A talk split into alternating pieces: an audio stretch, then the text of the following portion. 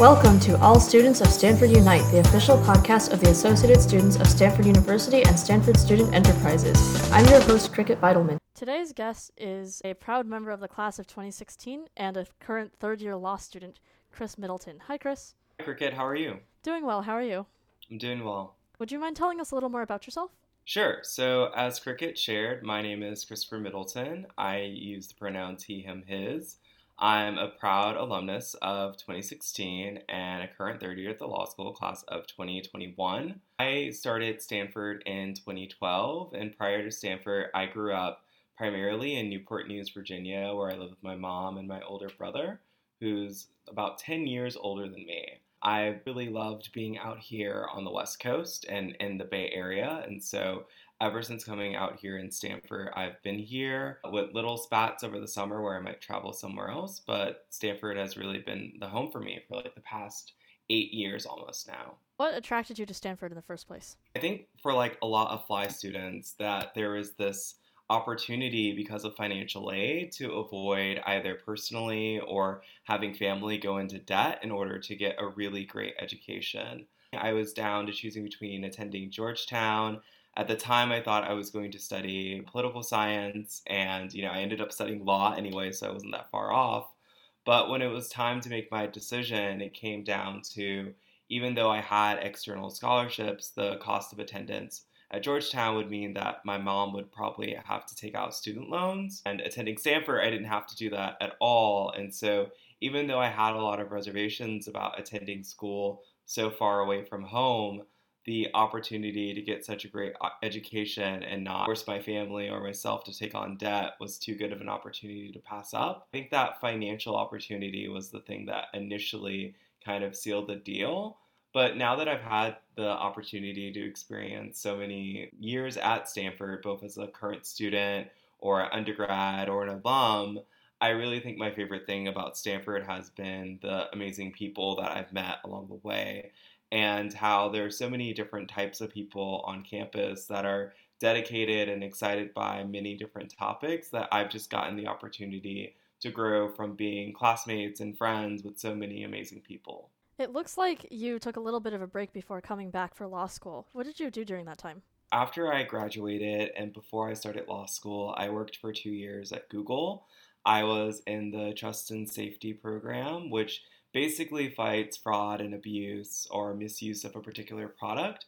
And the product I worked on was AdSense, which is the Google ad program. I really enjoyed my team at Google. They were really wonderful, warm people. And I think that my job at Google was a great opportunity to learn what it was like to work in a corporate environment, figure out what aspects of my own time studying psychology were relevant in a very different field. And for me, that was mainly like using statistics. I think that also I kind of had that experience of being more certain that I wanted to have a long-term legal career, because although I loved my work and I found the problem-solving aspect of it really exciting, I think I had that experience where it felt like there was something missing. And for me, I had identified that something was being a lawyer, and I think after a few years, I felt ready to actually apply and, start my time as a law student. Yeah, that sounds like a good thing that I think a lot of people could take into account, because a lot of people just go straight from undergrad into grad school, and I know someone who is not at Stanford but went straight into grad school and then didn't end up liking it too much. So have you always been involved with the ASSU then?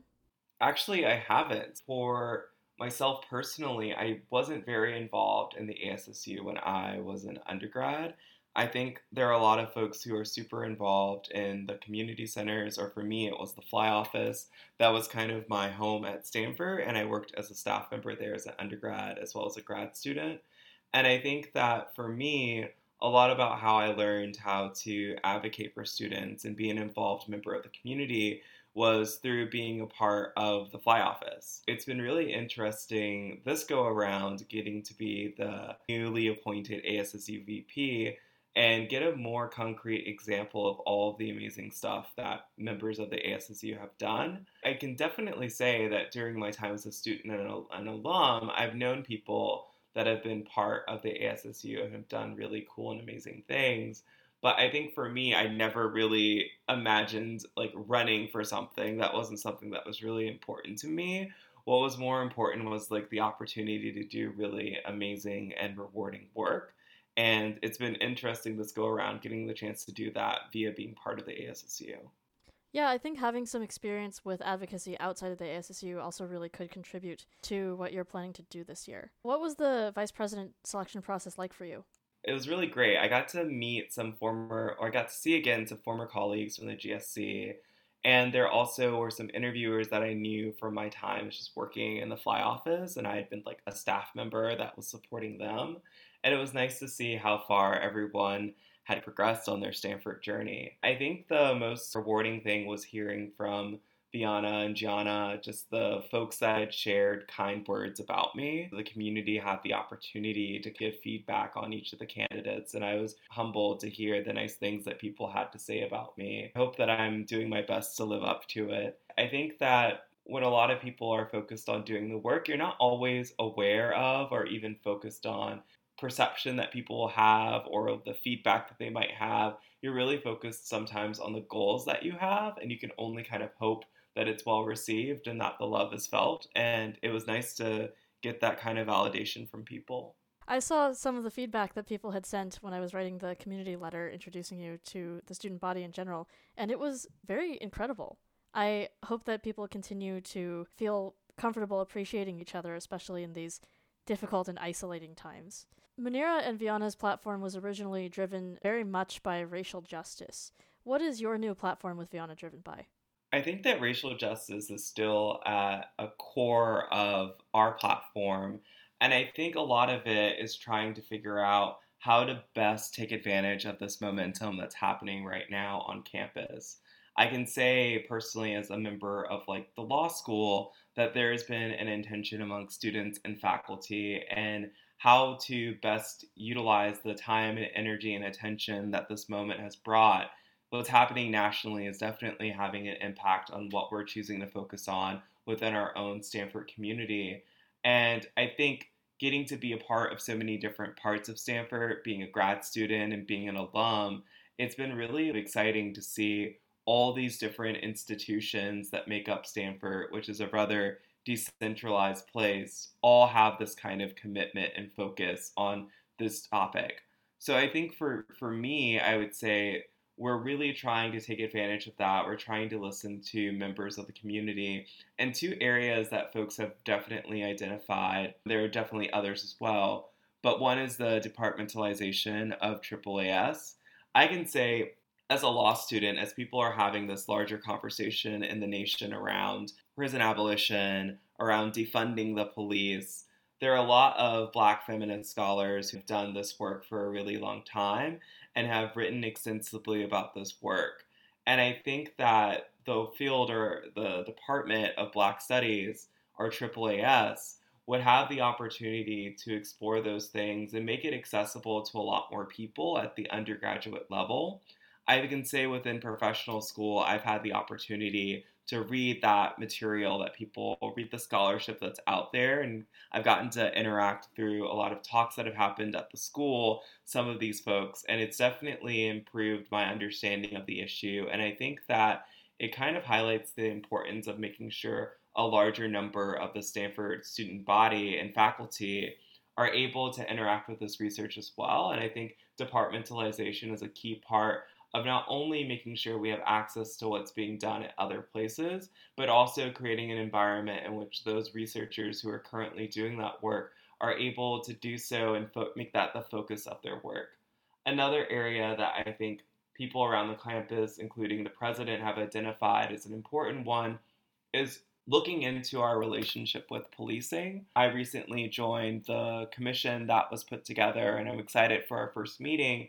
But I know from my own time as a student and from my first time as a student, there's been a conversation around policing. And I think one part of it is that people have a very different understanding of police and experiences with police before they come to Stanford. And I think it's more about listening to the members of our community to understand the best ways in which like the police department can be utilized and effective. And safety is obviously very important, But I think that there are a lot of different ways in which you can have a safe community. And so making sure that community members are aware of some of those actions is kind of at the core of addressing kind of the disparities that we have around how people experience interactions with the police. Yeah, I think a huge one for that is the recent change to the 5150 policy, because people who are going through a lot of trauma tend to want to avoid any sort of interaction that kind of increases that fear or that sense of trauma. Would you mind talking a little bit more about that? Yeah, so this was finalized shortly beforehand I joined, but I'm really excited to see that this happened. I can say from my first time at Stanford back before 2016, this was something that students had already been talking about. And so it's been really rewarding to see it come into fruition now. I think you made a really great point about people who are already in this situation that is often very dramatic and distressing might experience further distress having to be escorted by the police or even handcuffed. And so I'm excited for this policy change that will allow an alternative to having the police fulfill this service. But then also I'm optimistic because I think that Susie identified one of the potential troubles that students might encounter, which is cost. And so I'm excited to see that the Student Affairs is very mindful of that. Making this change might mean that there are students who will worry about making this call because of any financial cost or burden, but it seems like they're committed to making sure that isn't an issue that people experience. I think that that's a really great example of how the things that you push for as a current student, you may not actually get to see the full policy change happen during your time as a student, which is true for some of my fellow classmates who worked on this when we were undergrads, but that does not mean that the change that you were part of supporting won't actually come into fruition. I believe very deeply in that kind of framework where we're all members of Stanford and the community, and we all are able to contribute in making this community better for each other. And students have a somewhat limited time on campus or wherever they're studying from in these conditions to make that impact. And unfortunately, you don't always get to stick around long enough to see it happen during your time, but you're truly able to transform this institution for those that come after you. I think that that is just a very recent example of many of that potential that students have, what it means for the community, and it's a great victory. I'm super, super excited that the admin have made it possible. Yeah, I think this is a super important change, and I know that especially for people experiencing mental health issues that it's, first of all, difficult to admit to yourself that you're going through something. I went through something a couple of years ago in my freshman year, and that was difficult, right? Because there are so many people who have friends and who have already solidified their communities, and I kind of had, but just going through something mental health related was very isolating. One thing that people have been concerned about recently is the campus compact and how involved or not involved that police may be on campus. Would you mind talking a little more about that? Yeah, so I definitely think that for folks that are on campus, it's kind of impossible not to think about the campus compact. It shapes a lot about what our daily life looks like, how we are able or not able to interact with folks. On this particular issue around the compact and policing, I think that, I don't remember the exact officer's name, but I remember reading in the Daily a discussion around the fact that there are sometimes these police interactions involving the compact is because members of the community are calling them. And so they're there when they're called. And if we as a community don't feel like that's an appropriate thing to do, one thing that we can do as a community is come up with alternative plans and strategies and tips for people. This is a concept that we've kind of talked about within the law school. And I know it's a concept that people and activists within different communities have had conversations around already. When is it necessary to call the police, and what kind of things, if you're like part of a stronger community or neighborhood, you're able to kind of just discuss amongst each other and resolve. Everyone wants to create an environment on campus in which people feel safe. There are a lot of concerns that people have that are very well, like there are a lot of reasons for them to have that concern. I can say personally is that when there was what felt like an increased police presence at one point on campus after I moved back in August, I did have a sense that there were more police around. And with what was happening at a national level, I could say, like, being outside and feeling surveilled felt a little distressing. I think that the university recognized the inappropriateness of that behavior, but I think that as a community, there are people who are concerned when they see people violate the compact.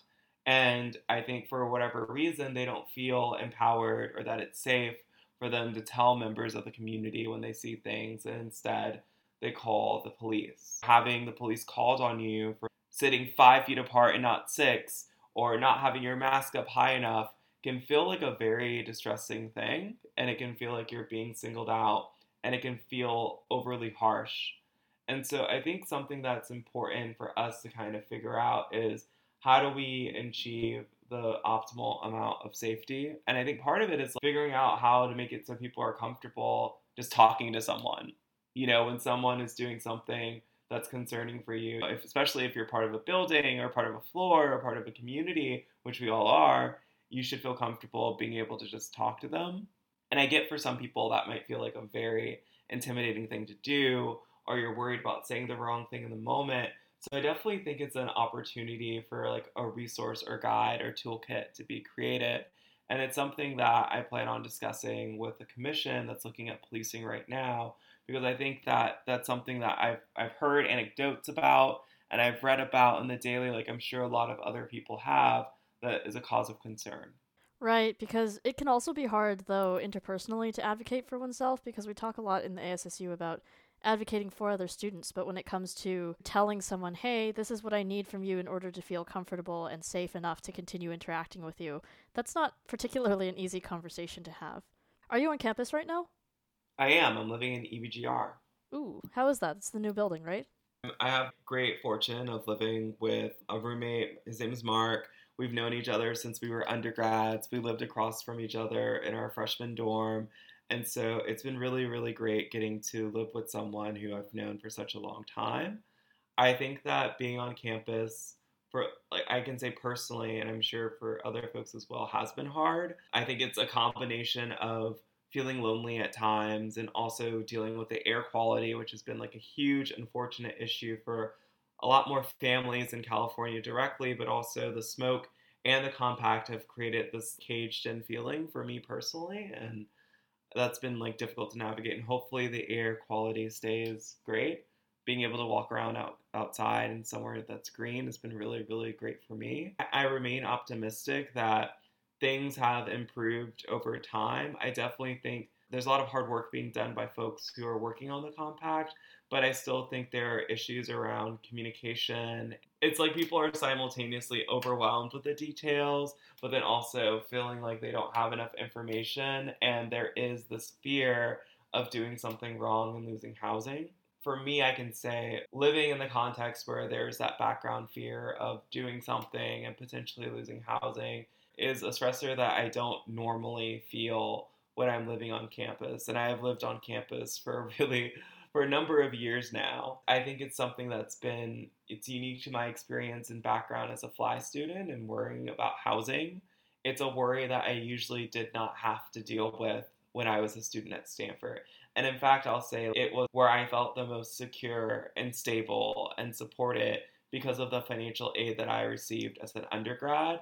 And so feeling that way here amidst the pandemic has been a new feeling. I don't know how many people who are writing the rules and policies have had that experience and know firsthand how that threat of losing housing, even if it's not a very likely one, can make certain people feel very anxious. And that anxiety is something that I'm sure, like other people, I'm coping with the best way that I can. One thing that I am excited about is the development of the pod system. I'm hoping that it'll allow people to find other people that they can interact with in a way that's safe. I think the loneliness that the compact kind of required earlier was something that was very, very difficult for a lot of people to navigate, especially folks who haven't been a member of the Stanford community for as long as I have. I haven't had to meet a ton of people that were new to campus. I haven't had that experience. For me, it was returning to a lot of folks that were both undergrads and grad students that I already knew beforehand. And so I was already part of this friend network that was just like transitioning to being online. But for a lot of members of our community, especially the newest ones, they were really struggling and trying to find community in a way that can feel very isolating and difficult. So I hope that either through GLOW or maybe stuff that we can do as part of the ASSU or different departments can do stuff to allow people to find each other and to find community, because I feel like ultimately that's something that's really, really important to all aspects of our well-being. Yeah, I think that's super important. Community engagement, especially now, is something that's a lot more difficult. So how are you remaining engaged with the Stanford community? I try to do a lot of Zoom things with friends, whether they're on campus or back home, wherever. You know, for me, that might be like a Zoom happy hour or a Zoom watch party for a political debate or for just like a Netflix watch party or watching reality TV together. It could be 90 Day Fiance. Like, I feel like there are a lot of things to do things with friends. And in terms of like staying an engaged part of the community, I think I've spent a lot of my first few weeks just going out and listening to people. And a lot of it has been like a combination of leveraging the folks that I already knew. So I've listened to a lot of alums whenever possible, but then also getting to introduce myself to members of the ASSU and listen to the experiences of current students. I found it really useful to utilize the groups that exist at my school. I'm fortunate that the law school has a lot of really, really great clubs and groups that you can be a part of. And for me, the ones that have been the most significant have been identity-based groups that we have at the law school. As someone who has this intersectional identity, I found it really useful to get to connect with people who help make Stanford feel at home. And I feel like they do that in very different ways. And so I think staying connected to them has been part of how I've been aware of what's happening on campus, but then also just plugged in and feeling supported as a student. Right. And I think especially now more than ever, one of the ways that people can remain involved with students is by reading the on-campus emails, by getting involved with various committees and issue areas and advocacy that we do. And I think that most people involved in the ASSU would agree with that. So why do you think it's important that students get involved with advocacy and stay involved this year? I think that this year, more than any, there are so many things about the university that are atypical that there's really an opportunity to challenge the way things have been done. And I think it would kind of be remiss if all we did following this moment was return to the status quo. I think there's an opportunity to return a much stronger and vibrant and inclusive community. And I think that that can happen. That's the reason why I think that student advocacy is generally very, very important. I can say that part of how I've gained confidence that I think has been relevant for the work that I want to do in the immediate future and long term was through doing student advocacy, learning how to be upset about something, but then also take it a step further and help to change it, and how to work with different parties that I don't always agree with 100%, but work together to create something that's going to help people. One of my favorite things about Stanford is the little ways in which I can still see a fingerprint of something that I was a part of. And even when people don't know that it was me or don't remember our names or the people that I worked with, the fact that it's still there and helping people is an immense level of joy. And I think it also just gives me a certainty that Stanford has always been improved by student advocacy. It makes the students into better leaders and allows us to be more engaged and capable when we're going out into the world and doing the amazing stuff that we do, because a lot of us do really, really cool, amazing, and exciting things from the very personal level, for how we show up for our families and friends and loved ones, to how we help change things at a national or international level. I think at the core, it is that our capacity to care, and not just care, but take it a step further and put it into action. Being co-president of an alumni organization, FLAN, which is the first generation and/or low-income alumni network, I get to meet alums who attended Stanford at a time where things were very different, when a lot of the groups and community and pride that we take for, that I don't want to say we take for granted, but we came into Stanford with it existing, they didn't have those things. And so a lot of them helped to create it. It's like a gratitude. It's impossible to be a student right now and to not be a recipient of the great work that folks have done to support you. And those folks include staff members, they include faculty, they include alums and parents and friends of the university and donors, but also they include students. And students have this ability to reimagine this university and transform it for the better. And it's what they've always done. And I hope it's what they will always continue to do. And it's exciting to do that this year with the ASSU. So you're talking about coming back to a more inclusive environment. And one thing that has kind of come up recently is the possible effort of unhousing fraternities and sororities. Do you think that would help make a more diverse, inclusive Stanford? It's something that's been talked about. There's been that really powerful campaign that's been going on that's been led mostly by alumni, and I've gotten the opportunity to kind of talk to some of my friends from when I was a student who were involved in Greek life and kind of get their perspective. When you look at some of the issues around diversity and the row in general, you know, there are numbers that you can look at and you can see that there's an issue there. And I think it's trying to figure out a way to balance everything and to get the best outcome. And I think for me, I need to hear from more people, more current students, more alums, to make sure that we're making the right decision. But I will say that like people have identified a cause of concern. And I think it's a matter of figuring out, you know, okay, we've identified that there might be a problem or there is a problem. What do we do about it? And I want to make sure that as many members of our community as possible are able to weigh in and take part of that conversation.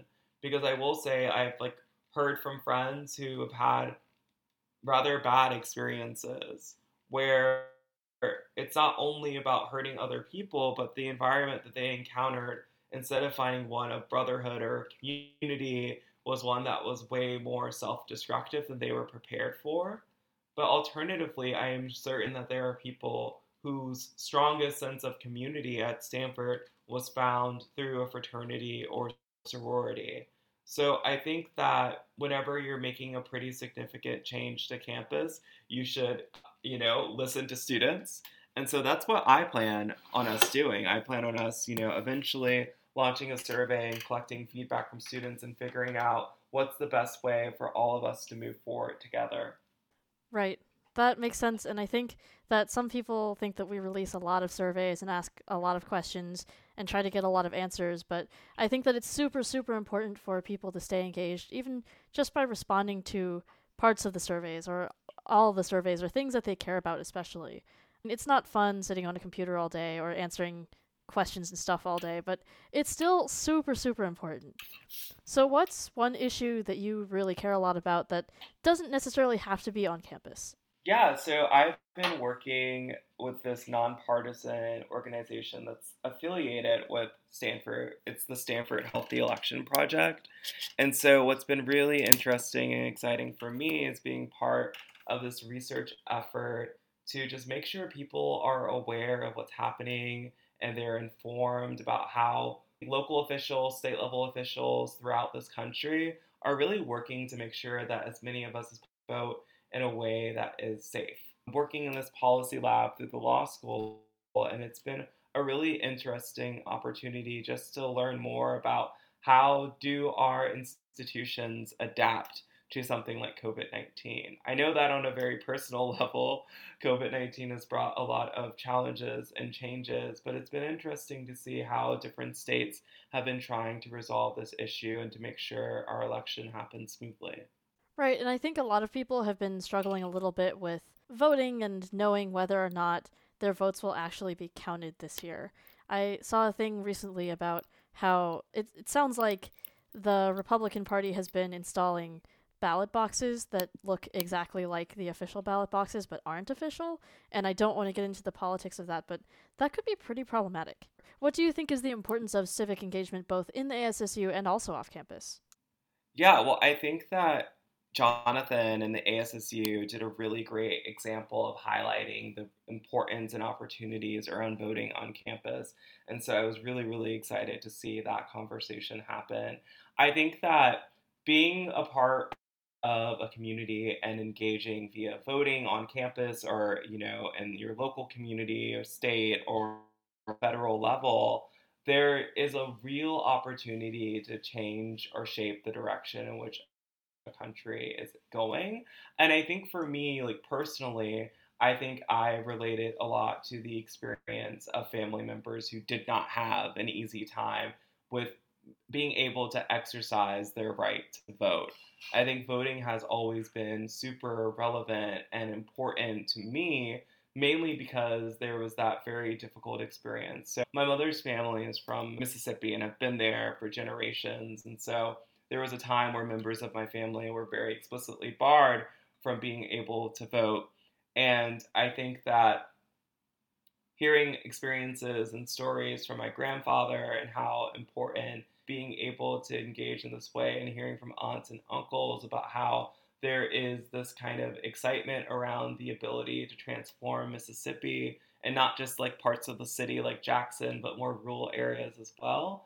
I think voting is one important way that you can be engaged and show up and shape your community. I think I also want to highlight that voting isn't the only thing that you can do.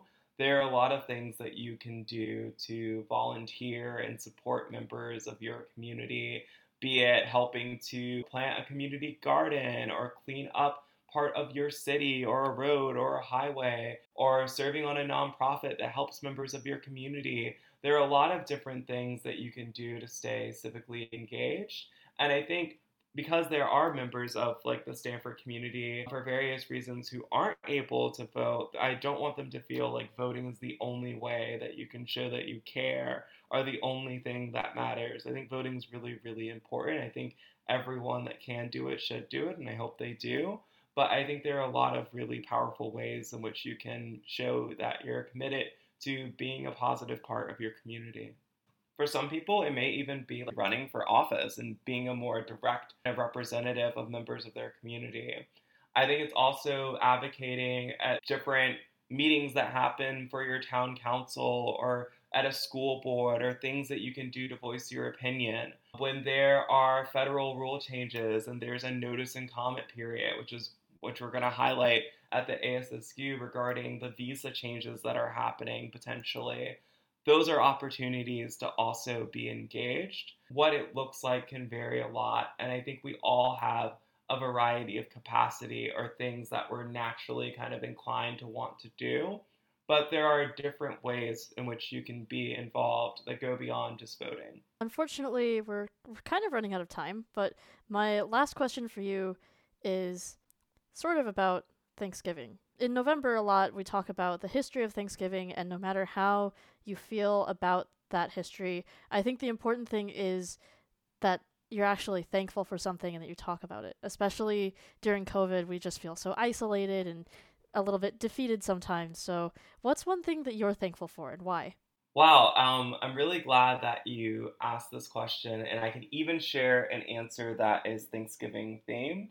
When I was a student, and you know, even now, I usually would spend Thanksgiving with a friend's family just because the flight back to Virginia was rather expensive, and it was usually easier to like hop into a car and go either to Seattle or SoCal and just do Thanksgiving dinner with a friend and their family. So I've always been grateful for the folks who have opened up their homes to me and housed me and fed me when they didn't have to. And in particular, I'm just like super grateful to like my best friend, Evan Patrick, and his entire family, Dean and Tyler and his parents, because consistently they have opened up their home for me for holidays and have really allowed me to be part of those moments that are usually reserved just for family. And I have definitely needed that at times. And I'm just so blessed that Stanford brought me together with my friend and like both of them, and I was able to meet the rest of them as well and have this opportunity to be with family on a holiday that it feels super important. And I think for a lot of folks, be it fly folks that are not able to return home because of cost or queer folks who may not be welcome home, I just am so grateful to all of the people who help create family for those folks in that moment. And there are staff and faculty who have made my time at Stanford feel that way. And there are friends and their family who have made me feel that way as well. And I think that something that COVID has highlighted is how important those moments are.